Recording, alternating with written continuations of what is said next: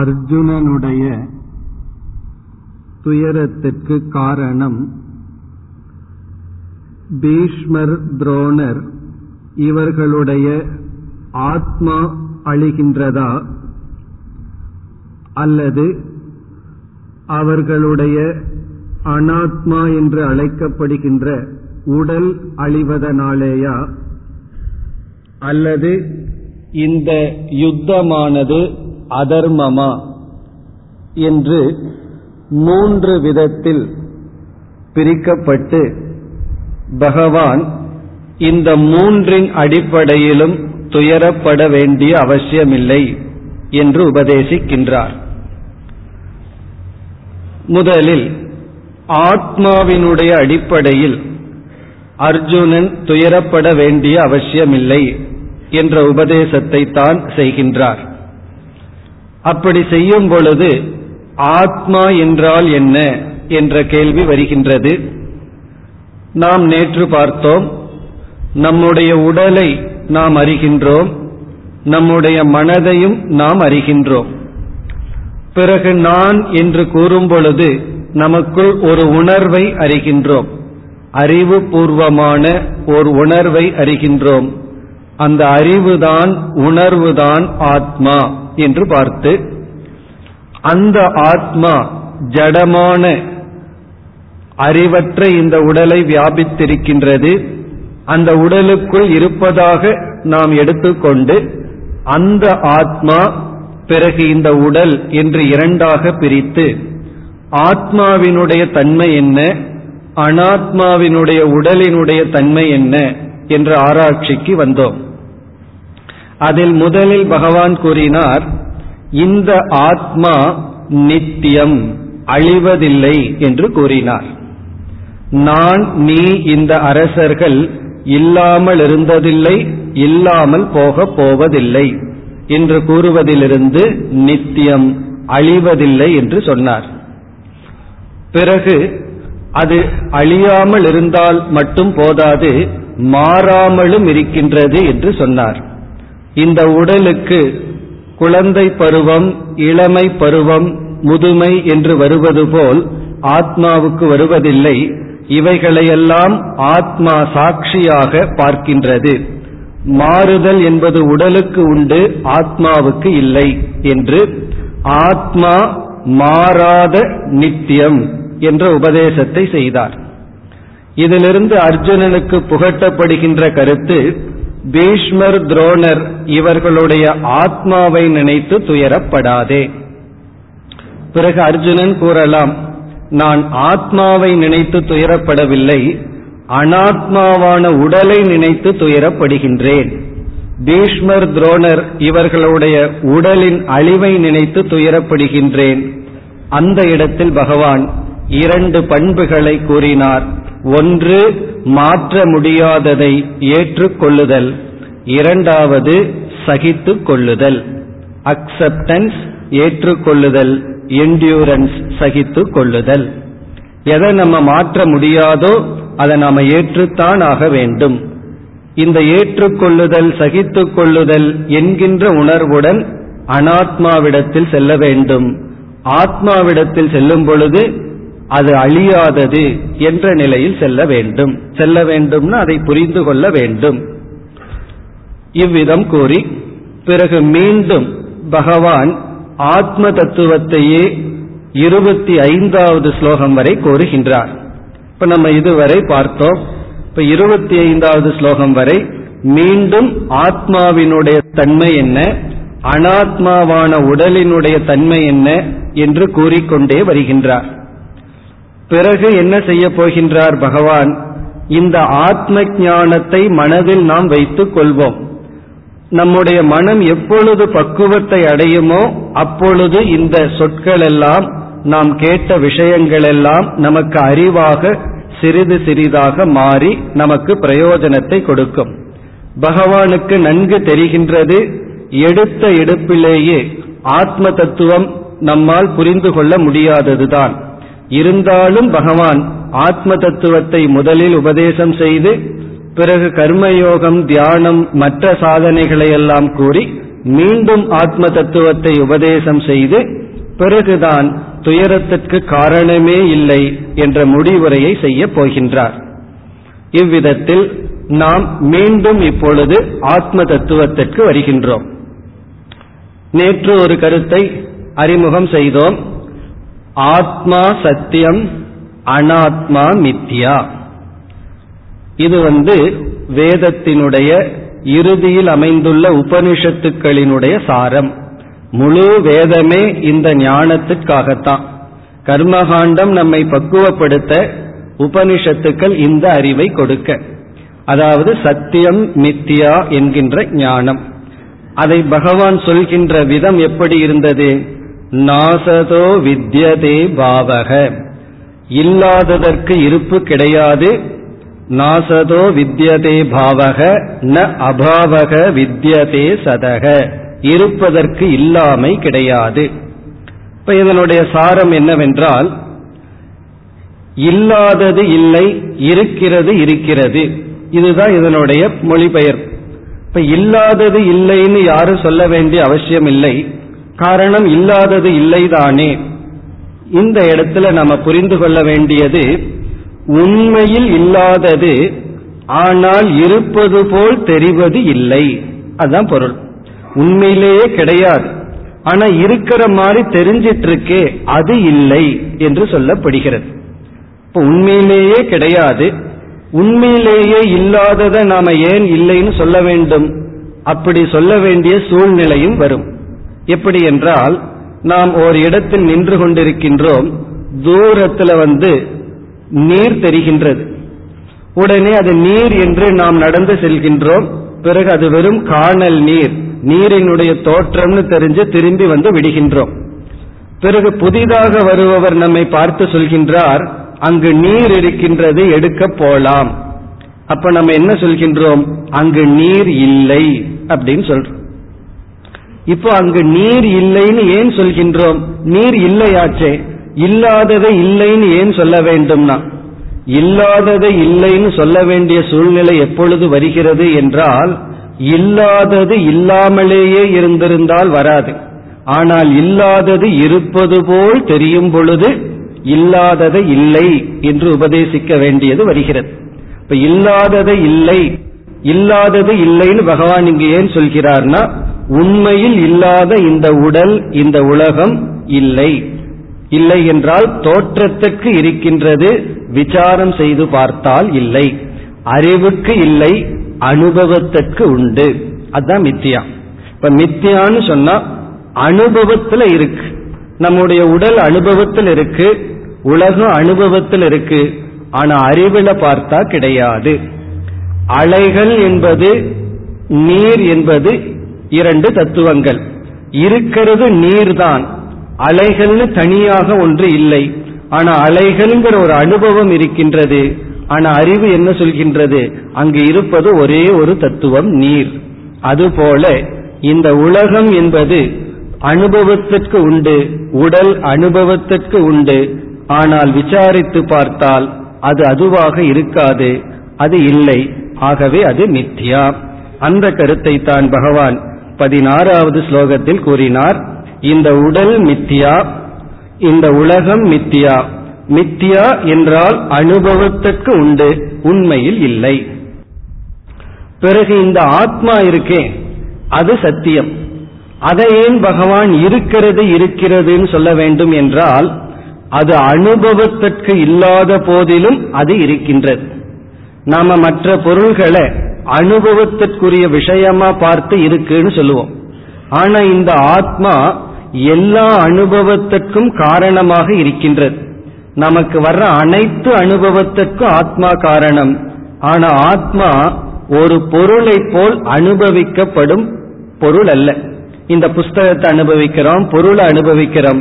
அப்படி ஆத்மா கண்ணினால் காதினால் அனுபவிக்கப்படும் பொருள் அல்ல.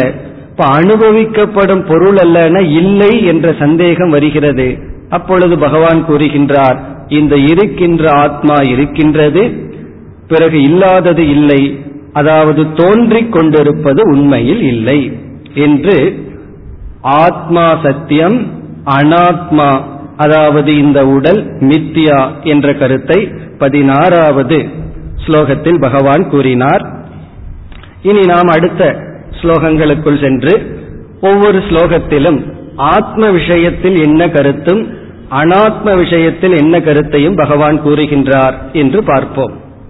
நம்ம நேற்றே பார்த்தோம், இந்த கருத்துக்களை எல்லாம் விதைய போல நம்ம மனசுல இப்பொழுது போட்டு வைக்கிறோம். பிறகு என்ன செய்வோம்? விதைய வந்து விதைச்சதற்கு அப்புறம் நிலத்தை பண்படுத்தும் பொழுது அது செடியா வருவது போல இந்த கருத்தை உள்ள போட்டுட்டு நம்ம மனசை பண்படுத்தும் பொழுது கால கிரமத்தில் நமக்கு இந்த ஆத்ம தத்துவம் சிறிது சிறிதாக விளங்கும். இப்ப அந்த எண்ணத்துடன் இப்பொழுது பதினேழாவது ஸ்லோகத்தில் என்ன சொல்கின்றார்? இந்த ஸ்லோகத்துல ஸ்லோகத்தை ஆரம்பிக்கும் பொழுது அவிநாஷிது தத்வித்தி என்று சொல்கின்றார். ஹே அர்ஜுனா, அந்த ஆத்மாவை அவிநாஷி என்று அறிவாயாக. விநாஷி என்றால் அழியக்கூடியது, நாசம் அதுக்குத்தான் விநாசம், விநாஷின்னு அழியக்கூடியது. அவிநாஷி என்றால் விநாசம் அற்றது, அதாவது எந்த விதத்திலும் இந்த ஆத்மாவை அழிக்க முடியாது. இந்த ஆத்மாவை அழிப்பதற்கு வேறு எந்த உபாயமும் இல்லை, யாரும் கிடையாது. ஏன்னா இந்த ஆத்மாவை தவிர வேற யாரும் கிடையாது. ஏன் இந்த ஆத்மாவை அழிக்க முடியாது என்றால், இப்ப ஆத்மாவை அழிக்கணும்னா ஆத்மாவுக்கு வேறான பொருள் வேறெங்காவது இருந்திருக்கணும். நமக்கு வேறான ஒரு பொருள் இருந்தாத்தேனா அது வந்து அழிக்க முடியும். இப்ப அவிநாசி ஏன் என்று விளக்குகின்றார். ஏன சர்வமிதம் ததம், எந்த ஆத்மாவினால் இவைகள் அனைத்தும் வியாபிக்கப்பட்டுள்ளதோ, அதாவது எல்லா இடத்திலும் ஆத்மா வியாபிக்கப்பட்டுள்ளது, எங்கும் நிறைந்துள்ளது. இப்ப இந்த ஆத்மாவே எங்கும் நிறைந்திருக்கின்ற காரணத்தினால், இந்த ஆத்மாவுக்கு வேறான பொருள் இல்லாத காரணத்தினால் இந்த ஆத்மாவை யாரும் அழிக்க முடியாது. அதாவது இரண்டாவது வரையில சொல்றார், இதை அழிப்பதற்கு யாராலும் இயலாது. காரணம் என்ன? இதை அழிப்பதற்கு வேறு யாரும் கிடையாது என்ற காரணத்தினால் இந்த ஆத்மா அவிநாசி என்று சொல்லப்படுகிறது. இந்த சொல் நமக்கு தெரியும். ஏன்னா அவிநாசி அப்பர்னு பகவானுக்கு வந்து அவிநாசி லிங்கர்னு சொல்லி பகவானை வழிபடுகின்றோம். அழிவற்றவர் என்று. இனி அடுத்த ஸ்லோகத்திற்கு வந்தால், இங்கு வந்து ஆத்மா அழியாதுன்னு சொல்றோம், மாறாதுன்னு சொல்றோம். அதை நான் எப்படி பார்ப்பேன், எப்படி அனுபவிப்பேன் என்ற எண்ணம் நம்ம மனசுல வரும். இந்த ஆத்மாவை நான் அனுபவிக்க வேண்டும் என்ற எண்ணம் வரும். பல சமயங்கள்ல ஆத்ம அனுபவம் உனக்கு வந்திருக்கா அப்படின்னு எல்லாம் கேட்பார்கள்.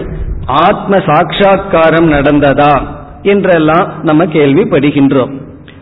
எப்பொழுதெல்லாம் உனக்கு ஆத்ம அனுபவம் வந்துள்ளதா, ஆத்மாவை நீ அனுபவித்தாயான்னு கேட்கும் பொழுது அல்லது படிக்கும் பொழுதோ நம்ம புரிந்து கொள்ள வேண்டியது என்னவென்றால், ஆத்மாவை பற்றிய அறிவு வந்ததா என்றுதான் பொருள். ஆத்ம அனுபவம் என்பது ஆத்ம ஞானம். காரணம் என்னவென்றால், ஆத்மாவை ஏற்கனவே அறிவு சுரூபமாக விளங்கி கொண்டுள்ளது. அதை அனுபவித்தல் என்பது அதை அறிதல். இப்ப வந்து ஆகாசத்தை பார்த்துட்டு இருக்கோம், ஸ்பேஸ், வெட்ட வெளிய பார்த்துட்டே இருக்கோம், வெட்ட வெளிய நம்ம அனுபவிச்சுட்டே இருக்கோம். நமக்கு ஆகாசம்னா என்னன்னு தெரியல. ஒருவர் வந்து ஆகாசம்னா வெட்ட வெளிங்கிற அறிவை கொடுத்துறார். இப்ப அறிவை கொடுக்கறதும் அனுபவமும் வேறல்ல. காரணம், ஏற்கனவே அனுபவம் இருக்கு. அனுபவம் இல்லாத ஒன்ன அனுபவிக்கும் பொழுது அது புதியது. அப்படி ஆத்மாவை அனுபவிக்க முடியாது. ஆனா அனைத்து அனுபவத்திற்கும் ஆதாரம். இதத்தான் அப்பிரமேயம் என்று சொல்கின்றார் பதினெட்டாவது ஸ்லோகத்தில். அதாவது இந்த உடல்களெல்லாம் அழியக்கூடியதாக இருக்கின்றது.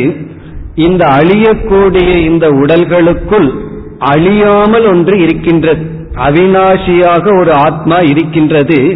அந்த ஆத்மாவை நாம் புலன்கள் வழியாக அனுபவிக்க முடியாது. கண் வழியாக பார்க்கவோ காது வழியாக கேட்கவோ முடியாது, அல்லது கை மூலமா தொட்டு உணரவும் முடியாது. அப்படி இருந்தால் ஆத்மா இருக்கான்னு ஒரு சந்தேகம் வரும் பொழுது, எந்த ஒன்றினால் கண்களும் காதுகளும் செயல்படுகிறதோ அது ஆத்மா. உபநிஷத்துல கண்ணுக்கு கண், காதுக்கு காது என்றெல்லாம் ஆத்மாவுக்கு இலக்கணம் கொடுக்கப்படும். அதாவது இந்திரியங்கள் எல்லாம் எதனால் செயல்படுகிறதோ, ஆனால் எதை இந்திரியங்கள் தீண்டாதோ அது ஆத்மா. இவ்விதம் பதினெட்டாவது ஸ்லோகத்தில் பகவான் ஆத்மா வந்து அப்பிரமேயம், அளவிட முடியாது, புலன்களினால் அளந்துவிட முடியாது என்று கூறி, பிறகு பத்தொன்பதாவது ஸ்லோகத்தில் இதே ஆத்ம தத்துவத்தில் ஒரு கருத்தை கூற வருகின்றார். அது என்ன கருத்து என்றால், நாம் செயல் செய்யும் பொழுது செயல் செய்கின்ற நமக்கு கர்த்தா என்று பெயர். கர்த்தா அப்படின்னா செயல் செய்பவன். செயலினுடைய பலனை அனுபவிக்கும் பொழுது நமக்கு போக்தா என்று பெயர். இப்ப நம்ம போக்தா அப்படின்னா செயலினுடைய பலனை அனுபவிக்கின்றோம். கர்த்தா அப்படின்னா செயலை செய்கின்றோம். உதாரணமா சமையலை செய்யும் பொழுது நாம் கர்த்தா, அதை உட்கொள்ளும் பொழுது நாம் போக்தா. கர்த்தா எப்படியோ அதற்கு தகுந்த மாதிரி போக்தாவாக இருப்பான். இப்படி நம்முடைய வாழ்க்கையை பார்த்தோம்னா, காலையில எழுந்து கொள்வது முதல் உறக்கத்திற்கு செல்லும் வரை நாம கர்த்தாவாகவும் போக்தாவாகவும் வாழ்ந்து கொண்டு வருகின்றோம். ஒரு செயலை செஞ்சிட்டு இருப்போம், அல்லது ஒரு செயலினுடைய பலனை அனுபவிச்சுட்டு இருப்போம். நாம பேசும் பொழுது கர்த்தா, கேட்கும் பொழுது போக்தா.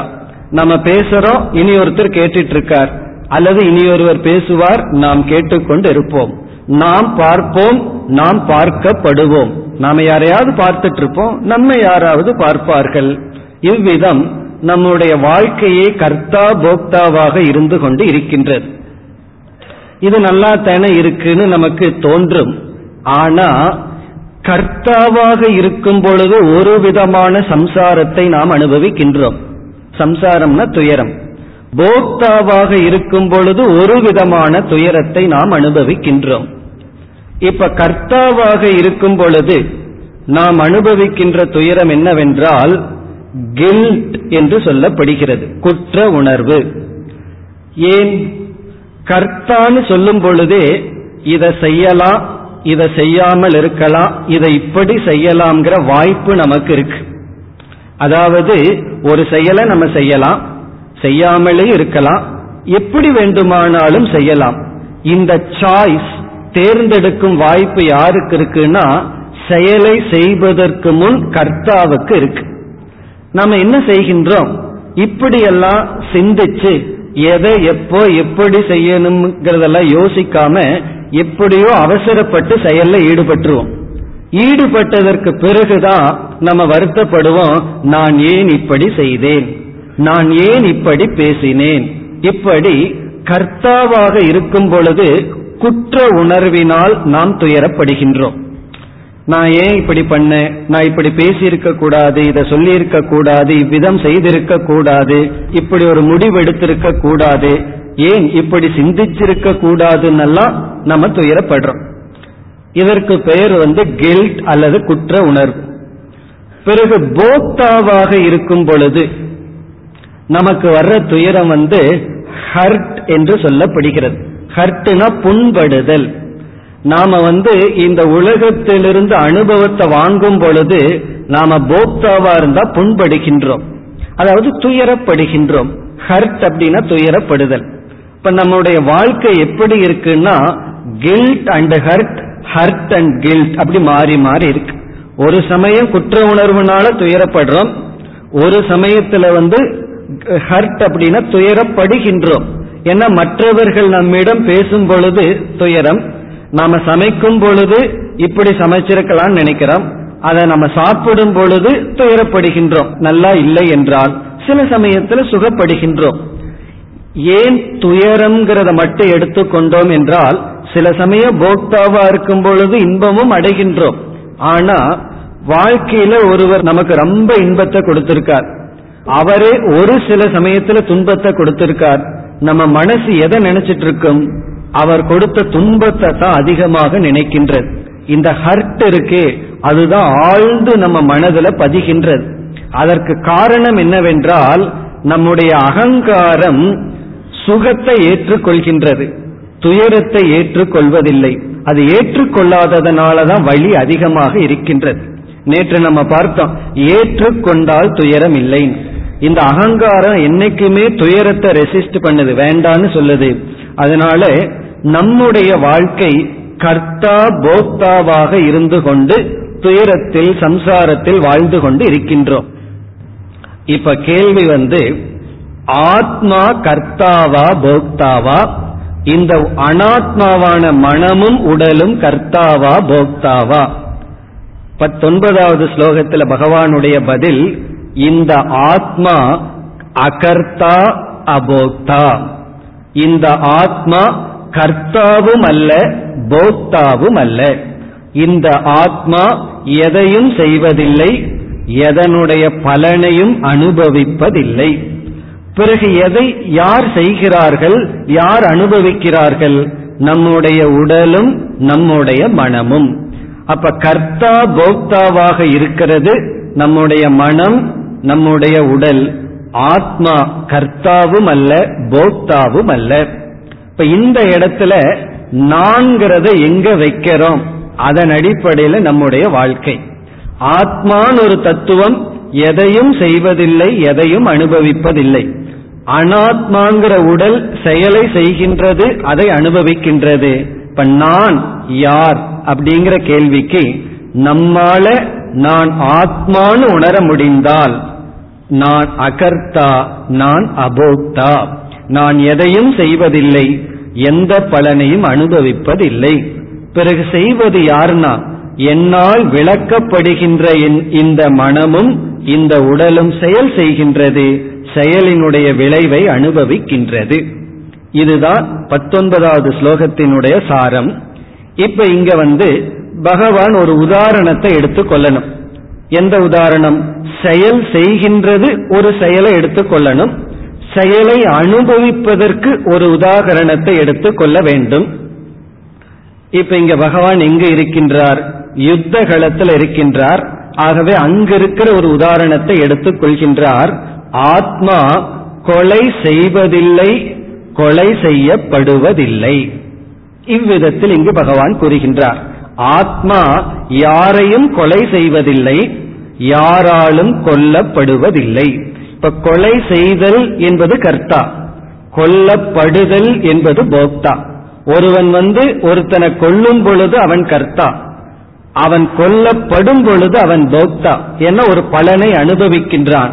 ஒரு கர்மத்தை செய்வது கர்மத்தினுடைய பலனை அனுபவித்தல். இப்ப நம்ம வாழ்க்கை பூரா செயல் செய்தல், செயலினுடைய விளைவை அனுபவித்தல், இதெல்லாம் அனாத்மாவில் நடக்கின்ற விஷயங்கள். ஆத்மா யாரையும் கொல்வதில்லை, யாராலும் கொல்லப்படுவதில்லை. அதுதான் இந்த ஸ்லோகத்தினுடைய சாரம். இதுவும் உபனிஷத்தில் இருக்கின்ற கருத்து, கடோபனிஷத்தில் இருக்கின்ற கருத்தை அப்படியே பகவான் இங்கு குறிப்பிடுகின்றார். அதாவது இங்கு எப்படி சொல்கின்றார், யார் ஆத்மா கொலை செய்கின்றது என்றும் யார் ஆத்மா கொல்லப்படுகின்றது என்றும் நினைக்கின்றார்களோ அவர்கள் உண்மையை அறிந்தவர்கள் அல்ல. அவ்விதத்தில் கூறுகின்றார், ய ஏனம் வேத்தி ஹந்தாரம் யஸ்சைனம் மன்யதே ஹதம். யார் ஆத்மா கொலை செய்கின்றது என்றும் ஆத்மா கொலை செய்யப்படுகின்றது என்றும் நினைக்கின்றார்களோ அவர்கள் உண்மையை அறிந்தவர்கள் அல்ல. காரணம், ந அயம் ஹந்தி ந ஹன்யதே. இந்த ஆத்மா கொலை செய்வதில்லை, கொல்லப்படுவதில்லை. இங்க கொலைங்கிற வார்த்தையை நம்ம எப்படி புரிஞ்சுக்கிறோம்? செயல்னு புரிஞ்சுக்கிறோம். ஒரு உதாரணத்தை பகவான் சொல்றார். அப்ப இதுல இருந்து நமக்கு என்ன கிடைக்கின்றது? ஆத்மா அகர்த்தா அபோக்தா. நான் யார்? அதான் அடுத்த கேள்வி. சில பேர் வந்து சரி, ஆத்மா அகர்த்தா அபோக்தாவா இருக்கட்டும், பிறகு நான் யார் என்றால் நான் அகர்த்தா, நான் அபோக்தா. நான் எதையும் செய்பவன் அல்ல, பிறகு எந்த செயலினுடைய பலனையும் அனுபவிப்பவன் அல்ல என்று நான்கிற ஒன்ற இடையில இப்ப நம்ம வச்சிருக்கோம். ஏன்னா நம்ம இன்னும் முடிவு பண்ணல, நான்கிறது எங்க போடுறதுன்னு. உடல்ல போடலாமா ஆத்மாவில போடலாமான்னு முடிவு பண்ணல. நம்ம ஆத்மாவில போட்டோம்னா நான் எதையும் செய்பவனோ அல்லது எந்த பலனையோ அனுபவிப்பவன் அல்ல. உடல்ல போட்டோம்னா சுருக்கமா சம்சாரின்னு சொல்றது. நம்ம இந்த வார்த்தைய வேதாந்தத்துக்குள்ள போனா கேட்போம். சம்சாரி அப்படின்னு என்ன அர்த்தம்னா செயலை செய்து கொண்டு செயலின் பலனை அனுபவித்துக் கொண்டு இருப்பவன். இப்ப இந்த இடத்துல ஆத்மா அகர்த்தா அபோக்தாங்கிறது இந்த பத்தொன்பதாவது ஸ்லோகத்தினுடைய சாரம். இனி நாம் இருபதாவது ஸ்லோகத்திற்கு சென்றால் அங்கு என்ன பகவான் குறிப்பிடுகின்றார் ஆத்ம விஷயத்தில்? மீண்டும் இந்த உடலினுடைய அடிப்படையிலேயே பகவான் பேசுகின்றார். இந்த உடல் முதலில் கர்ப்பத்தில் இருக்கின்றது, பிறகு பிறக்கின்றது, பிறகு மாற்றத்தை அடைந்து கொண்டே இருக்கின்றது. இப்படி சாஸ்திரத்துல இந்த உடல் ஆறு விதமான மாற்றத்தை அடைகின்றது என்று கூறப்படுகின்றது. ஷட் விகாரம் என்று சொல்லப்படுகிறது. வேறொரு கோணத்துல பகவான் மூன்றா சொன்னார். குழந்தை பருவம், இளமை பருவம், வயோதிகம்னு சொன்னார். இனி ஒரு கோணத்துல பார்த்தோம்னா இந்த உடலுக்கு ஆறு விதமான மாற்றங்கள் நிகழ்ந்து கொண்டே இருக்கின்றது. அந்த மாற்றம் ஆத்மாவுக்கு இல்லை.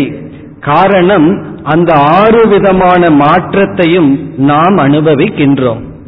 அதுல முதல் நிலை வந்து அஸ்தி என்று சொல்லப்படுகிறது. அஸ்தி என்றால் கர்ப்பத்தில் இருத்தல். பிறகு இரண்டாவது நிலை பிறத்தல், ஜாயதே என்று சொல்லப்படுகிறது. பிறத்தல்னா அந்த கர்ப்பத்தில் இருக்கின்ற சிசு இந்த உலகத்தில் பிறக்கின்றது. இப்ப பிறந்த குழந்தை என்ன செய்கின்றது? வளர்கின்றது. வர்த்ததே என்றால் வளர்ச்சி. ஏன்னா குழந்தைகளிடம் வளர்ச்சி மிக வேகமாக இருக்கிறத நம்ம பார்க்கிறோம். அது வந்து மூன்றாவது. நான்காவது, ஓரளவுக்கு வளர்ந்ததற்கு பிறகு மாற்றம் தான் நிகழ்கின்றது. அதாவது அந்த வளர்ச்சி, அதற்கு மேல ஹைட் வளர்ச்சி கிடையாது, ஆனா மாற்றங்கள் உடலில் இருந்து கொண்டு இருக்கின்றது. அது நான்காவது விபரிணமதே என்பது. அந்த மாற்றம் ஒரு சில வருடங்கள் இருக்கும். பிறகு என்ன, அதற்கு பிறகு என்ன ஆகும் என்றால் தேய்தல் ஏற்படும். அது ஐந்தாவது நிலை. அப்படியே ஒவ்வொரு உறுப்புகளும் தேய்ந்து கொண்டு வரும். காலில் முட்டியில தேய்வு ஏற்படும், பிறகு கண்ணுல வந்து பார்க்கும் சக்தியில தேய்வு ஏற்படும். இப்படியெல்லாம் ஒரு தேய்வு ஏற்பட்டு கொண்டு வரும். பிறகு இறுதியில என்ன ஏற்படும்னா வினஷ்யதி, மரணம். ஆறாவது வந்து மரணம். இதுல சாஸ்திரம் என்ன சொல்கின்றது? மரணம்ங்கிறது மாற்றத்திற்குள் வருகின்ற ஒரு அங்கம். மரணம்ங்கிறது முழுமையான அழிவல்ல, அதுவும் ஒரு விதமான மாற்றம். இப்ப இந்த ஆறு விதமான மாற்றம் இருக்கின்றதே, இந்த ஆறு விதமான மாற்றமும் உடலை சார்ந்தது, ஆத்மாவை சார்ந்ததல்ல. அதான் இருபதாவது ஸ்லோகத்தினுடைய சாரம். ந ஜாயதே மிரியதே வா கதாச்சித்ங்கிற ஸ்லோகத்துல பகவான் உடலுக்கு ஆறு விதமான மாற்றம் வரும், ஆனா இந்த ஆத்மா வந்து மாறாமல் இருக்கின்றது. இது ஒரு கருத்து. அதாவது ஆத்மா மாறுவதில்லை. இது ஏற்கனவே பகவான் கூறிய கருத்து தான், மீண்டும் திரும்ப திரும்ப கூறுகின்றார். பிறகு நாம் இருபத்தி ஓராவது ஸ்லோகத்திற்கு செல்லலாம். இப்ப இங்க என்ன பகவான் கூறுகின்றார்? நம்ம ஏற்கனவே ஒரு கருத்தை பார்த்தோம். கர்த்தா போக்தா அப்படின்னு பார்த்தோம். கர்த்தா அப்படின்னா செயல் செய்பவன், போக்தான செயலினுடைய பலனை அனுபவிப்பவன். இப்பொழுது நாம் வேறொரு விதமான கர்த்தாவை பார்க்கின்றோம். அந்த கர்த்தா யார் அப்படின்னா சமஸ்கிருதத்தில் அதற்கு ஹேது கர்த்தா அப்படின்னு சொல்லப்படுகிறது. ஹேது கர்த்தா அப்படின்னா ஒருவன் செயலில் ஈடுபட மாட்டான், அவன் செயல்ல அவனே ஈடுபட்டா கர்த்தா ஆயிடுறான். ஆனா அவன் என்ன செய்கின்றான்? மற்றவர்களை செயலில் தூண்டுகின்றான். அது ஒரு விதமான கர்த்தா. தான் ஒன்றும் செய்யாமல் தான் மற்றவர்களை செயலில் தூண்டி விடுவது, அதுக்கு பேரு ஹேது கர்த்தா அல்லது காரயிதா அப்படின்னு அர்த்தம். அதாவது மாணவன் படிக்கின்றான் அப்படிங்கிற ஒரு தமிழ் வாக்கியத்துல மாணவன் கர்த்தான்னு சொல்றான், செயல் செய்பவன். யார் அது? யார் செய்கிறது? அது மாணவன் செய்வதல்ல. மாணவன் படிக்கின்றான், ஆசிரியர் மாணவனை படிக்க வைக்கிறார். அப்ப படிக்க வைத்தல்ங்கிறது யார் செய்வது? ஆசிரியர். அந்த ஆசிரியருக்கு பெயர் தான் ஹேது கர்த்தா, அதாவது செயலில் தூண்டுபவர். அவர் படிக்கல, அவர் மாணவனை படிக்க வைக்கின்றார். இப்ப இந்த ஹேது கர்த்தா அப்படின்னா என்னன்னு தெரிஞ்சிட்டோம்னா, சில பேர் நினைக்கின்றார்கள் எனக்குள் இருக்கிற ஆத்மாதான் என்ன செயல்ல தூண்டிட்டு இருக்கு, நான் ஏதோ சும்மாதான் இருக்கலான் இருக்கேன், ஆனா ஆத்மாதான் எனக்கு பாவத்தை செய்ய தூண்டுது அல்லது புண்ணியத்தை செய்ய தூண்டுகின்றதுன்னு சொல்லி, ஆத்மா என்னை தூண்டுகின்றது, தூண்டுகின்ற செயலை செய்கிறது, என்னை செயல்படுத்துகின்றது, என்னை பலவந்தமாக செயலில் ஈடுபடுத்துகிறது என்று சிலர் நினைக்கலாம். பகவான் அது கிடையாதுன்னு சொல்றார். அதாவது ஆத்மா தானும் எந்த செயலையும் செய்வதில்லை, பிறகு எந்த செயலிலும் நம்மை தூண்டுவதில்லை. நம்ம நினைச்சிட்டு இருக்கோம் ஆத்மா தான் நம்ம எதையாவது செயல்ல தூண்டிக் கொண்டிருக்கின்றது. பகவான் சொல்றார் அது கிடையாது. அதாவது வயதானவர்களிடம் இளைஞர்கள் அருகில போறதுக்கு பயப்படுவதற்கு காரணம் என்ன தெரியுமோ, அவர்களுக்கு செயல் செய்கின்ற திறன் இல்லாமல் போயிருக்கும், ஆனா தூண்டுகின்ற செயலை விட்டு இருக்க மாட்டார்கள். நீ அதை செய்யி இதை பண்ணுன்னு சொல்லி ஒரு இடத்துல அமர்ந்து கொண்டு செயலில் ஈடுபடுத்துகிறார்கள். அதை கண்டுதான் பலர் வந்து அவர்களிடம் நெருங்குவதில்லை. அதனால ரிட்டையர்மெண்ட் ஆகும் பொழுது ஒரு விரதத்தை எடுத்துக்கணும், இந்த கர்த்தாவா நான் இருக்க மாட்டேன்னு சொல்லி. என்ன கர்த்தா தெரியுமோ, என்னால முடிஞ்சா செய்வேன், இல்லைன்னா இனி ஒருத்தரை செய் என்று தூண்ட மாட்டேன்னு எடுத்துக்கணும். இப்படி இருந்தோம் அப்படின்னா நம்மைய கண்டு யாரும் பயப்பட மாட்டார்கள். ஆனா நம்மை அறியாமல் ஒரு செயலை நம்ம செய்ய முடியவில்லைன்னு சொன்னா அதை மற்றவர்களிடம் திணிக்க பார்க்கின்றோம். இப்ப சில பெற்றோர்கள் அவர்களால சிலது செய்ய முடியாம போயிருக்கு, உடனே அவர்கள் குழந்தைகள் அதை செய்யணும்னு திணிப்பார்கள். ஒருவர் அப்படித்தான் வயதாயிடுது, பகவத்கீதையெல்லாம் மனப்பாடம் என்ற வயசை தாண்டியாச்சு, உடனே அந்த குழந்தைய கூப்பிட்டு நீ இதை மனப்பாடம் பண்ணி ஆகணும்னு சொல்லி, ஏற்கனவே அந்த குழந்தைக்கு எத்தனையோ லோடு இருக்கு படிக்கிறது, பிறகு இதையும் மனப்பாடம் பண்ணணும்னு ஏன் அவ்வளவு தூரம் தூண்டுகின்றோம்? குழந்தைக்கு நல்லதை சொல்லி கொடுக்கறது நல்லது, அதை சொல்ற விதத்துல சொல்றணும், கொடுக்கற அளவு கொடுக்கணும், அதுக்கு பாரம் தெரியாம கொடுக்கணும். ஆனா சில பேர் வந்து தூண்டுதலில் அதிகமாக இருப்பார்கள், அது மற்றவங்களுக்கு கஷ்டமாக இருக்கு. அப்படி என்ன நினைக்கிறார்கள், நான் ஒன்னு செய்யல, ஆத்மாதான் என்னை தூண்டுகின்றது. அப்ப நம்ம ரெண்டு விதமான கர்த்தத்துவத்தை தியாகம் பண்ணணும். ஒன்று, சில சமயங்கள்ல தேவையற்ற செயலிலிருந்து நாம் விடுதலை அடைய வேண்டும், சில சமயங்களில் நாம் செய்விப்பதிலிருந்து விடுதலை அடைய வேண்டும். அதுவும் ரொம்ப கவனமா விளக்க வேண்டிய ஒன்று. இப்ப இந்த இடத்துக்கு நம்ம வந்தோம் அப்படின்னா, ஆத்மா நமக்குள் இருந்து நம்மை தூண்டுகின்றது என்ற கருத்து தவறு என்று பகவான் உபதேசிக்கின்றார்.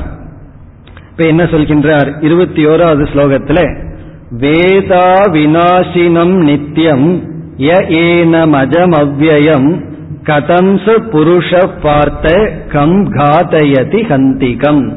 இங்க இது ஒரு முக்கியமான ஸ்லோகம். அதாவது ஆத்மாவை பற்றி சொல்லிட்டு இருந்த பகவான் இப்பொழுது ஆத்ம ஞானிக்கு வருகின்றார். காரணம் என்னன்னா, இந்த நான்கிறத ஒருத்த ஆத்மாவிட போட்டான்னா, நான்கிறத ஆத்மான்னு புரிந்து கொண்டால் ஆத்மாவினுடைய தன்மையெல்லாம் அவனுடைய தன்மை ஆகி விடுகிறது. நான்கிற சொல்லுக்கு பொருளை இந்த உடல்ல போட்டோம்னா உடலினுடைய தன்மையெல்லாம் நம்முடைய தன்மை ஆகி விடுகிறது. அதை நம்ம ஆரம்பத்திலேயே பார்த்தோம். இந்த ராகத்வேஷம் ஏன் வருது, விருப்பு வெறுப்பு ஏன் வருதுங்கிற கேள்விக்கு இந்த உடல்ல நான்கிற புத்தி வர்றதுனாலன்னு பார்த்தோம். உடலை நான் நினைக்கும் பொழுது உடலுக்கு வருகின்ற நலனெல்லாம் எனக்கு வருகின்றது, உடலுக்கு வருகின்ற கேடெல்லாம் எனக்கு வருகின்றது. இப்போ உடல் நான் சொல்லும் பொழுது என்னாகின்றது, உடலுக்கு வருகின்ற சுகதுக்கம் விருப்பு வெறுப்பு எனக்கு. அதே போல ஆத்மா நான் என்று புரிந்து கொண்டால் ஆத்மாவினுடைய தன்மை நமக்கு வருகின்றது. இப்ப ஆத்மா எப்படிப்பட்டதுன்னா, யாரையும் செயலில் தூண்டுவதில்லை. அப்ப இங்க என்ன சொல்றார் பகவான், தன்னை ஆத்மா என்று உணர்ந்த ஞானி யாரை கொல்வான், யாரை கொள்விப்பான் அப்படின்னு சொல்ற. இங்கு உதாரணம் வந்து போர்க்களத்தில் இருக்கிறனால கொலையையே எடுத்துக் கொள்கின்றார். நான் ஆத்மான்னு புரிஞ்சிட்டா நான் யாரை கொல்ல முடியும், நான் யாரை கொள்விக்க முடியும். அதாவது தன்னை ஆத்மா என்று உணர்ந்தவன் யாரையும் கொல்ல மாட்டான். அது வந்து கர்த்தா, யாரையும் கொல்ல தூண்ட மாட்டான். இப்படி நம்ம ஆத்மான்னு புரிந்து கொள்ளும் பொழுது நம்ம ரெண்டு விதமான கர்த்திருவத்தை தியாகம் பண்றோம். இந்த ரெண்டு விதமான கர்த்திருவத்திலிருந்து நமக்கு பலன் வருது. ஒரு செயலை நம்ம செய்தா என்ன பலனோ அதே பலன் ஒரு செயலை செய்ய நாம் தூண்டினாலும் நமக்கு வரும். இப்ப கொலை பண்ணா என்ன தண்டனையோ அதே தான், கொலைக்கு ஒருத்தனை தூண்டி விட்டா காரணமா இருந்தா அதே தண்டனை கிடைக்கின்றது. அப்ப இங்க பகவான் சொல்றார் ஞானி அகர்த்தா அகாரைதா அப்படின்னு சொல்றார். ஞானி எதையும் செய்பவன் அல்ல, ஞானி எதையும் செய்விப்பவன் அல்ல. இது வந்து ஞான பலனாகவே நமக்கு கிடைக்கிறது. அதனாலதான் எப்பொழுது நான் ஆத்மான்னு உணர்கின்றேனோ அப்பொழுதே நமக்கு என்ன கிடைக்கின்றது என்றால் ஞானத்தினுடைய பலன் கிடைக்கின்றது. ஏன்னா ஆத்மாங்கிறது நம்மிடம் இருப்பது, நாம இருப்பது. அவ்விதத்தில் ஆத்மாவை பற்றியினுடைய தன்மையை சொல்லிக் கொண்டிருந்த பகவான் ஆத்ம ஞானியை பேசுகின்றார். ஆத்மாவினுடைய தன்மையும் ஆத்ம ஞானியினுடைய தன்மையும் ஒன்று. இப்ப இந்த ஸ்லோகத்துல நமக்கு ஆத்மா எந்த காரியத்திலும் நம்மை தூண்டுவதில்லை என்பது மட்டுமல்லாமல் ஞானியினுடைய சொரூபத்தை கூறி ஞான பலனும் கூறப்படுகின்றது. என்ன பலருக்கு அப்படி ஒரு எண்ணம் ஆத்மா வந்து தூண்டுகிறதுன்னு சொல்லி, பிறகு ஆத்மா நம்மை தூண்டுவதில்லைன்னு சொன்னா அடுத்த கேள்வி வருகின்றது, நான் ஏன் பாபத்தை செய்கின்றேன், பாபத்தையும் புண்ணியத்தையும் எனக்குள் இருந்து செய்ய தூண்டுவது யார்? துரியோதனனே ஒரு இடத்துல சொல்றான், எனக்கு தெரியுது தர்மம்னா இதுதான் அதர்மம்னா இதுதான், ஜானாமி தர்மம் ஜானாமி அதர்மம், ஹே கிருஷ்ணா எனக்கு தெரியும் இதுதான் தர்மம் இதுதான் அதர்மம், எனக்கு தெரியாமில்லை, இருந்தாலும் என்னால தர்மத்தை பின்பற்ற முடியவில்லை, நான் அதர்மத்தை தான் பின்பற்றுகின்றேன் அப்படின்னு ஒரு இடத்துல தெளிவாக கூறுகின்றான். அப்போ ஒரு கேள்வியை கேட்கிறோம், நமக்குள் இருந்து யார் நம்மை தர்மத்திலும் அதர்மத்திலும் தூண்டுவது? முதல்ல ஆத்மா அல்ல, அப்படின்னா வேறு யாருதான் இருக்கின்றார்கள் என்ற கேள்விக்கு பதில் நம்முடைய சம்ஸ்காரங்கள், நம்முடைய வாசனைகள், நம்முடைய பதிவுகள், நம்ம ஏற்கனவே செய்த செயலினுடைய பதிவுகள் அது வெளிப்பட்டு நம்மை தூண்டுகின்றன. பிறகு எப்படியாவது அந்த தூண்டுதலிலிருந்து விடுதலை அடைந்து தர்ம நெறிப்படி வாழும் பொழுது நமக்கு தர்ம சம்ஸ்காரங்கள் உள்ளே சென்றால் தர்ம நெறியில் நமக்கு தூண்டுதல் கிடைக்கும். அதனாலதான் நல்ல விஷயங்களை உள்ள விதைக்கணும்னு சொல்வது. அது சத்சங்கத்தினாலும் நல்ல நூல்களை படிப்பதனாலும் சாதனைகளினாலும் நம்முடைய மனதை நாம் உருவாக்க வேண்டும்.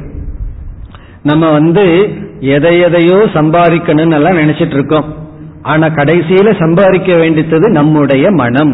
அதனாலதான் ஒரு பிரார்த்தனை இருக்கு, இறைவா என்னுடைய மனதை எனக்கு கொடு, அல்லது மனதை கொடுங்கிறதே ஒரு பிரார்த்தனை தான், என்னுடைய மனது என்னிடத்தில் இல்லை. இவ்விதத்தில் நம்மை தூண்டுவது ஆத்மா அல்ல, நம்முடைய வாசனைகள் சம்ஸ்காரங்கள். அத சாஸ்திரத்துல சித்தம் என்று சொல்லப்படுகிறது. சித்தம்னா பதிவுகள், நமக்குள் இருக்கின்ற பதிவுகள், அதன் அடிப்படையில் செயல்கள் அமைகின்றது. பிறகு செயல்கள் அமையும் பொழுது நம்ம கர்த்தாவா இருக்கும்போது நமக்கு சாய்ஸ் இருக்கு. எத்தனையோ சமயங்கள்ல இதை செய்யலான்னு என்ன வரும், உடனே நம்ம அதை ஆல்டர் பண்ணிக்கிறோம். அப்படி கர்த்தாவா இருக்கும் பொழுது நமக்கு தேர்ந்தெடுக்கின்ற வாய்ப்பு இருக்கின்றது, அதை நாம் பயன்படுத்த வேண்டும். அதெல்லாம் சாதகர்களாக இருக்கும் பொழுது. ஞானி என்ற நிலை வரும் பொழுது அவன் கர்த்தாவும் அல்ல, எதையும் செய்பவனும் அல்ல, செய்ய தூண்டுபவனும் அல்ல, செயலினுடைய பலனை அனுபவிப்பவனும் அல்ல. இதுதான் இருபத்தி ஓராவது ஸ்லோகத்தினுடைய சாரம். இனி நாம் இருபத்தி இரண்டாவது ஸ்லோகத்திற்கு வந்தால் இங்கு வந்து பகவான் ஆத்ம தத்துவத்தை கூறும் பொழுது மரணத்தினுடைய தத்துவத்தையும் அனாத்மாவான உடலினுடைய தத்துவத்தையும் கூறுகின்றார். ஒரு உதாகரணத்தை பயன்படுத்தி கூறுகின்றார். இங்க பகவான் எடுத்துக்கொண்ட எக்ஸாம்பிள் உதாகரணம் என்னவென்றால், நாம் அணிகின்ற ஆடை. நம்ம முதல்ல இந்த டிரெஸ் உதாரணத்தை பார்த்துட்டு பிறகு என்ன கருத்தை சொல்கின்றார் என்று பார்ப்போம். இப்ப நம்ம வந்து ஷர்ட் போடுறோம், டிரெஸ் அணிவித்துக் கொண்டு இருக்கின்றோம். நம்ம எப்படிப்பட்ட உடையை அணிவோம் என்பது நாம் செய்கின்ற செயலை பொறுத்து இருக்கின்றது. இப்ப ஆபீஸுக்கு போகும் பொழுது, அலுவலகத்துக்கு போகும் பொழுது அதற்கு தகுந்த ஆடையை அணிகின்றோம். பிறகு வந்து காட்டுல வந்து ஏரோட்ட போறோம்னு வச்சுக்குவோமே, அப்ப வந்து white colour shirt, white pant, tie இதெல்லாம் போட்டா நம்ம போறோம். அதற்கு ஒரு உடை இருக்கின்றது. பிறகு உறங்கும் பொழுது அதற்கு தகுந்த மாதிரி உடை எடுத்துக் கொள்கின்றோம். ஸ்போர்ட்ஸ் வாக்கிங் போகும்போது அதற்கு தகுந்த மாதிரி உடை எடுத்துக் கொள்கின்றோம். இப்ப நாம் அணிகின்ற ஆடையானது செயலின் அடிப்படையில் அமைகின்றது. செயலுக்கு தகுந்தாற்போல் செயலுக்கு உதவுகின்ற வகையில் நாம வந்து ஆடையை அணுகின்றோம். அப்படித்தான் ஆடைகளை எல்லாம் நம்ம வச்சிருக்கோம். எந்த செயலுக்கு எந்த ஆடை உகந்ததா இருக்குமோ அந்த ஆடையை நாம் அணுகின்றோம். இது வந்து முதல் கருத்து. நம்ம போடுற டிரெஸ் வந்து நம்முடைய ஆக்டிவிட்டிஸுக்கு தகுந்த மாதிரி மாற்றிக்கொண்டே இருக்கின்றோம். இனி இரண்டாவது கருத்து வந்து, நாம் நம்முடைய டிரெஸ் விஷயத்துல எப்பொழுது இது பழைய துணின்னு நம்ம நீக்குவோம். நம்ம வந்து ஒரு டிரெஸ் வாங்குறோம், ஒரு ஆடைய வாங்குறோம், அது ஷர்ட் ஆகலாம், வேற துணிகள் ஆகலாம். அந்த ஆடையை கொஞ்ச நாள் பயன்படுத்துறோம். வசதியானவன் என்ன செய்கின்றான், மூன்று மாசம் பயன்படுத்திட்டு இது பழையதுன்னு தூக்கி எறிந்து விடுகின்றான். ஏழை என்ன செய்கின்றான், பத்து வருஷம் பதினைந்து வருடம் அதே ஆடையை வைத்துக் கொள்கின்றான். அதுல கிழிஞ்சாலும் அதுல தைச்சு இப்படி எல்லாம் வச்சுக்கிறான். ஆகவே நமக்கு என்ன தெரிகிறது, ஒரு டிரெஸ் பழசா புதுசானு முடிவு செய்வது யார்? அந்த டிரெஸ் முடிவு செய்வதல்ல, அந்த டிரெஸ்ஸை அணிபவன் தான் முடிவு செய்யறான். ஒருவனுக்கு பழசா தெரியுது, தூக்கி எறிஞ்சான். இனி ஒருவனுக்கு பழசா தெரியாத வரை அவன் வைத்து கொண்டு இருக்கின்றான். இந்த ஆடையில ரெண்டு விஷயம் இருக்கு. ஒன்று, அது வந்து எப்படிப்பட்ட செயல் செய்கின்றோமோ அதற்கு தகுந்த ஆடையை நம்ம எடுத்துக்கொள்கின்றோம். நாம் தேர்ந்தெடுக்கின்ற ஆடை செயலுக்கு தகுந்தாற்போல் இருக்கு. இரண்டாவது, அந்த ஆடை பழசா புதியதாங்கிறது அணிபவன் நிர்ணயம் செய்ய வேண்டியது. இந்த இரண்டையும் இப்ப ஆத்ம தத்துவத்துல நம்ம சேர்த்துவோம். இந்த உடலையே இப்பொழுது ஆடைன்னு எடுத்துக்கொள்வோம். உடலுக்கு ஆடை போடுறோம், அது வேற. இந்த உடலே டிரெஸ் அப்படின்னு சொன்னா, இந்த உடலுக்கு எஜமானனா இருக்கானே ஜீவன், அவன் வந்து இந்த உடலை ஆடையாக கொண்டுள்ளான். இப்போ ஒரு ஜீவன் எப்படிப்பட்ட உடலை எடுப்பான், எடுக்க வேண்டும்ங்கிறது அவன் எப்படிப்பட்ட கர்ம பலனை தீர்க்க வேண்டுமோ அதற்கு தகுந்தாற்போல் உடலை எடுக்கின்றான். இப்போ ஒரு ஜீவன் உடலை எடுக்கிறதுங்கிறது அவனை கர்ம எந்த கர்மத்தை பண்ணணும் அப்படின்னு இருக்கோ, அனுபவிக்கணும் இருக்கோ அதற்கு தகுந்த உடல் கிடைக்கின்றது. இப்ப வந்து சில கர்ம வினைய மரம்ங்கிற உடல் எடுத்து தான் தீர்க்க முடியும்.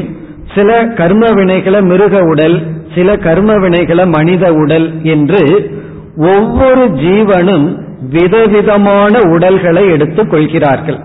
அது வந்து விதவிதமான டிரெஸ் போல, ஸ்போர்ட்ஸ் டிரெஸ் இருக்கு, ஆபீஸ் டிரெஸ் இருக்கு, நைட் டிரெஸ் இருக்கு, ஹோம் வீட்ல போடுற டிரெஸ் இருக்கு, அல்லது குளிர் பிரதேசத்துல போடுற டிரெஸ் இருக்கு. இப்படி விதவிதமான ஆடைங்கிறது விதவிதமான செயல் சூழ்நிலைக்கு தகுந்தது போல ஒரு ஜீவன் எடுக்கின்ற உடல், அவன் எந்த உடலை எடுத்தா இந்த கர்ம பலனை தீர்க்க முடியுமோ அந்த உடலை எடுக்கின்றான். அது முதல் கருத்து. பிறகு இரண்டாவது கருத்து, மரணம்ங்கிறது அதற்கு ஒரு வயதே கிடையாது. பிறந்த தேதியிலிருந்து ஒருவனுக்கு எப்பொழுது வேண்டுமானாலும் மரணம் வரலாம். அது நமக்கு அனுபவத்தில் இருக்கின்ற உண்மை. எப்பொழுது வேண்டுமானாலும் ஒரு ஜீவன் இறக்கலாம். இப்படி ஒரு நியதி கிடையாது, இத்தனை வருஷத்துக்கு மேலதான் மரணம் வரும்னு சொல்லி. அப்பொழுது ஒரு சந்தேகம் வருது. ஒருவர் வந்து தொண்ணூறு தொண்ணூத்தஞ்சு ஆயும் போகாமையே இருக்கார். எல்லாம் சுத்தி இருக்கிறவங்கள என்னதான் பிரார்த்தனை பண்ணாலும் அது போக மாட்டேங்குது, அப்படியே இருக்கு. இனி ஒருத்த வந்து இருபது இருபத்தி ரெண்டுல திடீர்னு சொல்லாம போயிடுறான். ஏன்? அப்ப நமக்கு தோன்றுகிறது, இவனுக்கு வயது சின்னதுதானே, உடல் வந்து நல்லா இருக்கும் பொழுதே ஏன் போனா, இவர் வந்து உலகத்துல பார்க்கிற சில பேர்த்து போவதே கிடையாது, அவர் வந்து வெறும் மூச்சு காத்து மட்டும் போயிட்டு இருக்கு, இருந்தாலும் போக மாட்டேங்கிறார் ஏன் அப்படின்னு சொன்னா, அதை முடிவு செய்வது உடல் அல்ல. இன்னும் அந்த உடலுக்குள்ள இருக்கிற ஜீவனுக்கு அந்த உடல் பழசாகல. நம்ம நினைக்கிற தொண்ணூறு தொண்ணூத்தஞ்சு ஆயிட்டா பழசாயிடுதுன்னு, அப்படி அல்ல.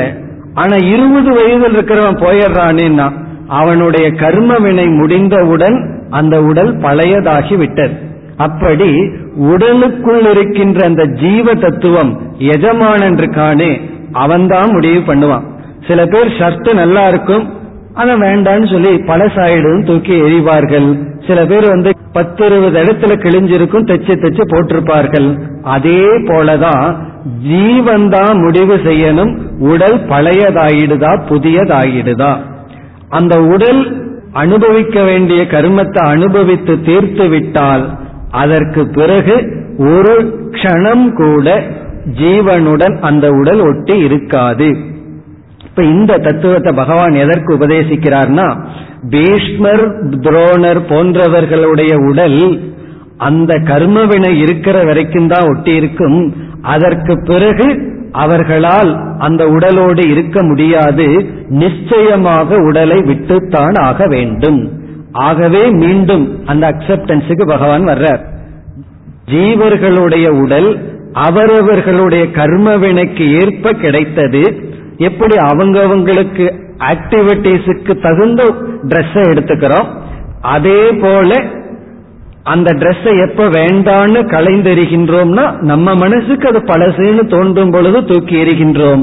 அதே போல ஜீவன் விதவிதமான உடலை எடுக்கின்றான் கர்ம வினையை அனுபவிக்க. பிறகு அதே ஜீவன் எப்பொழுது உடல் போதும்னு முடிவு செய்கின்றானோ அப்பொழுது அந்த உடலுக்கு வயதாகி விட்டது.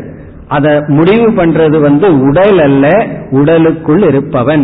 இப்ப இருபதுல மரணம் வந்தாலும் சரி, எழுபதுல மரணம் வந்தாலும் சரி, மரணம் வரும்பொழுது அது வந்து வயதாகி விட்டதுன்னு அர்த்தம். அதை முடிவு பண்றது உடலுக்குள் இருப்பவன். அதனால் யார் எந்த காலத்தில் மரணத்தை அடைந்தாலும் அதை ஏற்றுக்கொள்ள வேண்டும். மரணத்தை வந்து நம்ம அக்செப்ட் பண்ணிக்கணும். அதை நம்ம ஏற்றுக்கொள்ளவில்லை என்றால் துயரம்தான் என்று ஏற்கனவே பகவான் கூறினார். அந்த கருத்துதான் இருபத்தி இரண்டாவது ஸ்லோகத்தில் சொல்லப்படுகிறது. வாசாம்சி ஜீர்ணாணி யதா விகாய. ஜீர்ணம் அப்படிங்கிற வார்த்தை இங்கு பயன்படுத்தப்படுகிறது.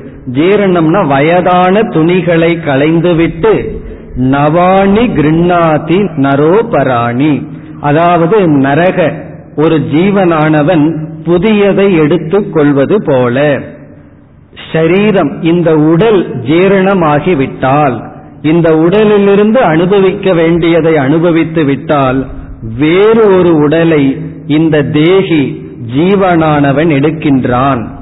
இந்த அறிவை எதற்கு பகவான் கொடுக்கின்றார்னா, மரணம் என்பது உடலுக்கு வருவதே தவிர ஆத்மாவுக்கு வருவதல்ல.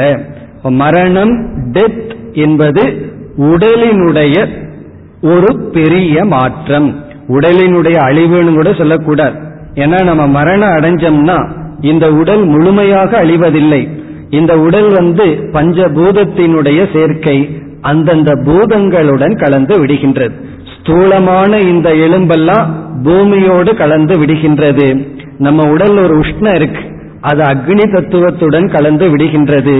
நீர் நீருடன் கலந்து விடுகின்றது. இப்படி இந்த பஞ்சபூதத்திலான உடல் அந்த பஞ்சபூதத்தில் கலந்து விடுகின்றது, அழிவதில்லை. அப்படி இருக்கையில் இந்த உடலே உண்மையில் அழியாத பொழுது நீ யாருடைய அழிவுக்கு துயரப்படுகின்றாய்? அதுதான் இங்க கேள்வி. அர்ஜுனன் வந்து ஏதோ ஒன்று அழிந்து போகும் அழிந்து போகும்னு துயரப்படுற, உடலே உண்மையில் அழிவதில்லை, அது உருமாறுகின்றது அவ்வளவுதான். ஆத்மா எப்படியும் அழிவதில்லை, பிறகு நீ ஏன் எதை குறித்து துயரப்பட வேண்டும்? அதுதான் கேள்வி. இனி நாம் அடுத்த இருபத்தி மூன்றாவது ஸ்லோகத்திற்குள் செல்கின்றோம். இப்ப இங்க என்ன சொல்கின்றார் பகவான்? மீண்டும் இந்த ஆத்மாவை யாராலும் அழிக்க முடியாது அந்த கருத்தையே கூறுகின்றார். ஏன்னா அர்ஜுனனுக்கு இப்போ அழிவை நினைச்சுதான் துயரப்பட்டு கொண்டிருக்கின்றான். பீஷ்மர் துரோணர் இவர்களுடைய உடல் அழியும் அழியும் என்றுதான் அவனுடைய துயரம். அப்ப இங்க சொல்கின்றார், இந்த ஆத்மாவை எதனாலும் யாராலும் அழிக்க முடியாது. இந்த அழிவு எப்படி வருகிறது என்றால், நம்முடைய அனுபவத்தில் ஐந்து பூதங்கள் இருக்கின்றது. ஐந்து பூதம்னா ஆகாசம்ங்கிறது ஒரு பூத தத்துவம். இரண்டாவது வந்து கீழிருந்து போனோம்னா பூமி, ரொம்ப கிராஸா இருக்கிறது பூமி. அதற்கு அடுத்தது நீர்ங்கிற ஒரு பூதம், மூன்றாவது நெருப்பு, நான்காவது காற்று, ஐந்தாவது ஆகாசம். இதுல நம்ம பார்த்தோம்னா ஆகாசம் வந்து செயலற்ற சாட்சியாக இருக்கு. இந்த நான்கு பூதங்கள் இருக்கின்றதே, இவைகள்தான் அழிவுக்கு காரணமாக இருக்கு. இப்போ உதாரணமா பூமிங்கிறது வந்து நம்ம உடலை அழிக்கலாம். எப்படி? பூமினா திருடமான ஒன்று, ஸ்தூலமான ஒன்று. இப்போ ஒரு வாள் இருக்கு, கத்தி இருக்கு, அல்லது கண் இருக்கு. அதன் மூலமா உடலை அழிக்கிறோம்னா பூமியின் மூலமாக உடல் அழியலாம், அல்லது வந்து நீரின் மூலமாக அழிவு ஏற்படலாம், நெருப்பின் மூலமாக அழிவு ஏற்படலாம், காற்றின் மூலமாக அழிவு ஏற்படலாம். இப்படி ஸ்தூலமான பொருள் ஆயுதம், ஆயுதங்கள் எல்லாம் பூமி தத்துவம், பிறகு நீர், நெருப்பு, காற்று, இந்த நான்கின் மூலமா அழிவு ஏற்படலாம். பகவான் என்ன சொல்றார்? இந்த நான்கையும் சொல்லி, இந்த நான்கினாலும் ஆத்மாவுக்கு அழிவில்லை. அதாவது ஆயுதங்கள் வெட்டாது, நீரானது நனைக்காது, நெருப்பானது எரிக்காது, காற்றானது உலர்த்தாது. இதையெல்லாம் உடலு வேணா செய்யும், உடலுக்கு இவைகள் உண்டு, ஆத்மாவுக்கு இல்லை என்று கூறி பிறகு அடுத்த இரண்டு ஸ்லோகங்களில் முடிவுரை செய்கின்றார். இருபத்தி நான்கு இருபத்தி ஐந்து இந்த இரண்டு ஸ்லோகங்களில் முடிவுரை செய்கின்றார். என்ன முடிவுரை? ஆகவே நீ ஆத்மாவினுடைய அடிப்படையில் துயரப்பட வேண்டாம். கடைசியில பார்த்தம்னா, தஸ்மாத் ஏவம் விதித்வா ந சோசிதும் அர்ஹசி, இவ்விதம் அறிந்து நீ சோகப்பட வேண்டிய அவசியம் இல்லை. முதல்ல எப்படி சொன்னார்? ஆத்மாவின் அடிப்படையில துயரப்படுறையான்னா வேண்டாம், ஆத்மா அழிவதில்லை. அனாத்மாவின் அடிப்படையில் துயரப்படுகிறாயான்னா அதை துயரப்பட வேண்டிய அவசியமும் இல்லை, என ஏற்றுக்கொள்ள வேண்டும். மரணம்ங்கிறது ஒரு பெரிய மாற்றம், கண்டிப்பாக அது நிகழும்.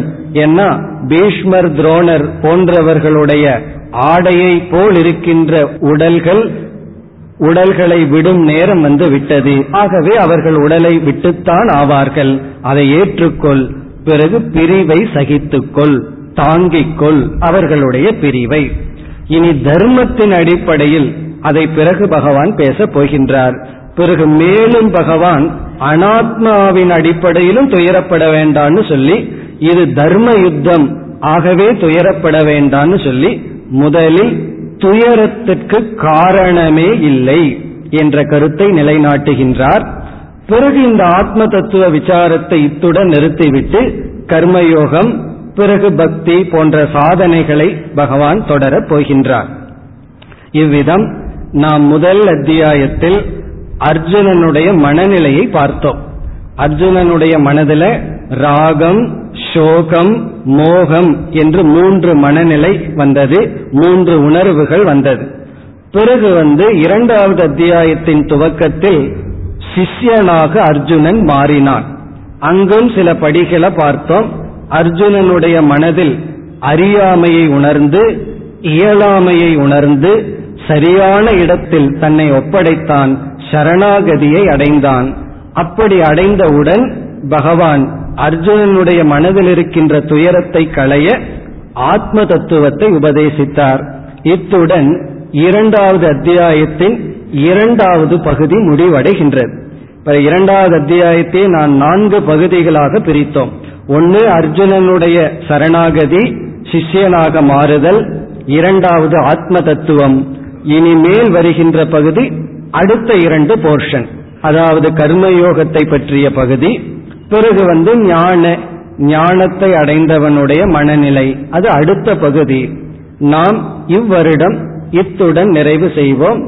பிறகு நாம் அடுத்த வருடம் அடுத்த பகுதியை தொடர்ந்து இரண்டாவது அத்தியாயத்தை நிறைவு செய்வோம். இத்துடன் இந்த வகுப்பை நாம் நிறைவு செய்வோம். ஓம் பூர்ணமத பூர்ணமிதம் பூர்ணாத் பூர்ணமுதச்யதே